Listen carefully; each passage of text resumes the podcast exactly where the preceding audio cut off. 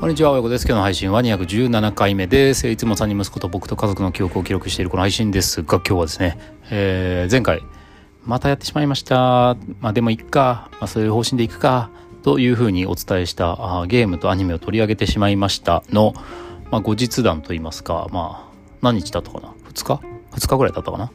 あまあ2日後の様子をですね、記録しておきたいなと思ってます。そうですね、あの、まあ順調にやってます。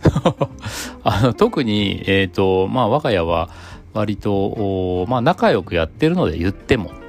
あの、なんだろう、お前それ約束が違うぞってことで取り上げはしましたけども、まあ、それによってすごい荒れるっていうこともないし、えー、まあ、それによってなんかすごく親子の関係が、にひびが入るみたいな すごいこう、なんだろう、子供の態度が冷たくなるとか、親がずっとイライラして当たってしまうとかそういうことはないであの引きずらないのようにななれた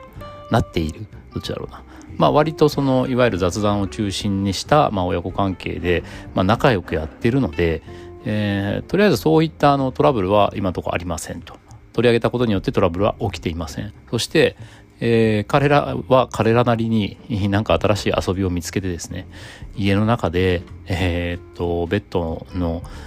ところになんかソファーソファじゃねえや。あのクッションだのマットだの、えー、布団だの枕だのを集めてなんかジェットコースター作ってみたりとかなんか王様の椅子を作ってみたりだとか何かいろいろ楽しんでやっているやってますね家の中で。まあそう家の中でなんでそんな遊びしてるかっていうとちょっとね昨日今日と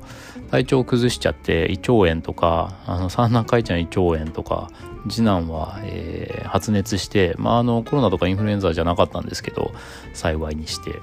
うんまあ、ちょっと病院行ったりとか、えー、あと学校休んだりっていうことをしてたりもします。で僕もちょっとその看病でリモートワークにしてみたりとか一日休みにしてみたりとかしているところなんですけど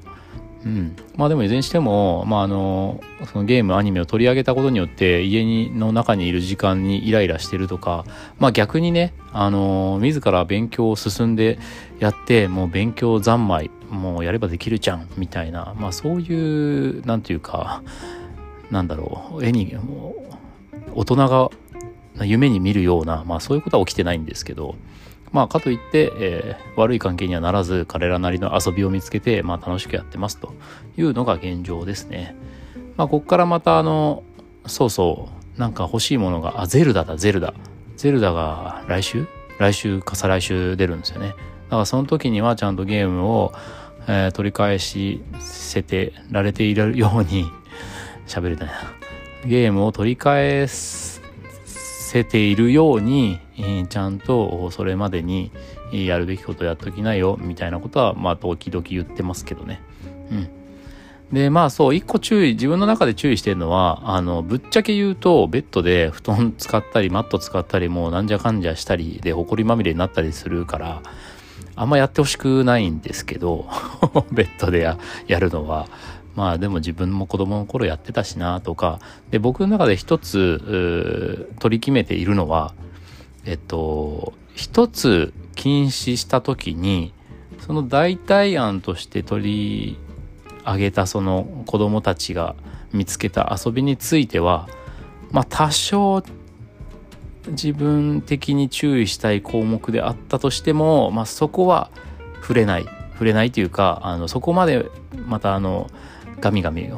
追い込まないっていうのかな。うん。だからまあ、ちょっと嫌だけど 布団で遊ばれるのは嫌だけど、まあ、ここはちょっと一回ゲームアニメっていうものを取り上げた時に彼らが見つけた代替案なのでまあそれはちょっと一定認めてあげようと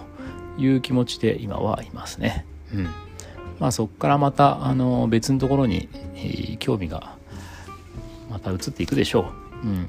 あんまりねやることなすことあれもダメこれもダメって言ったらねそれこそ悪い関係性が悪くなっちゃったりするんじゃないかなと思うので、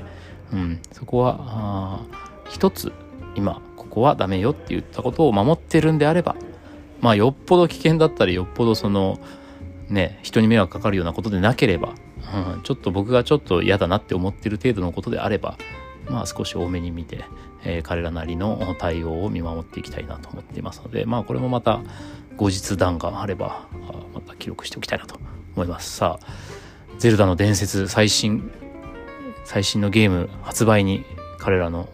ゲーム復活は間に合うんでしょうか？交互期待ということで今日も聞いてくださってありがとうございました。次回もお楽しみに。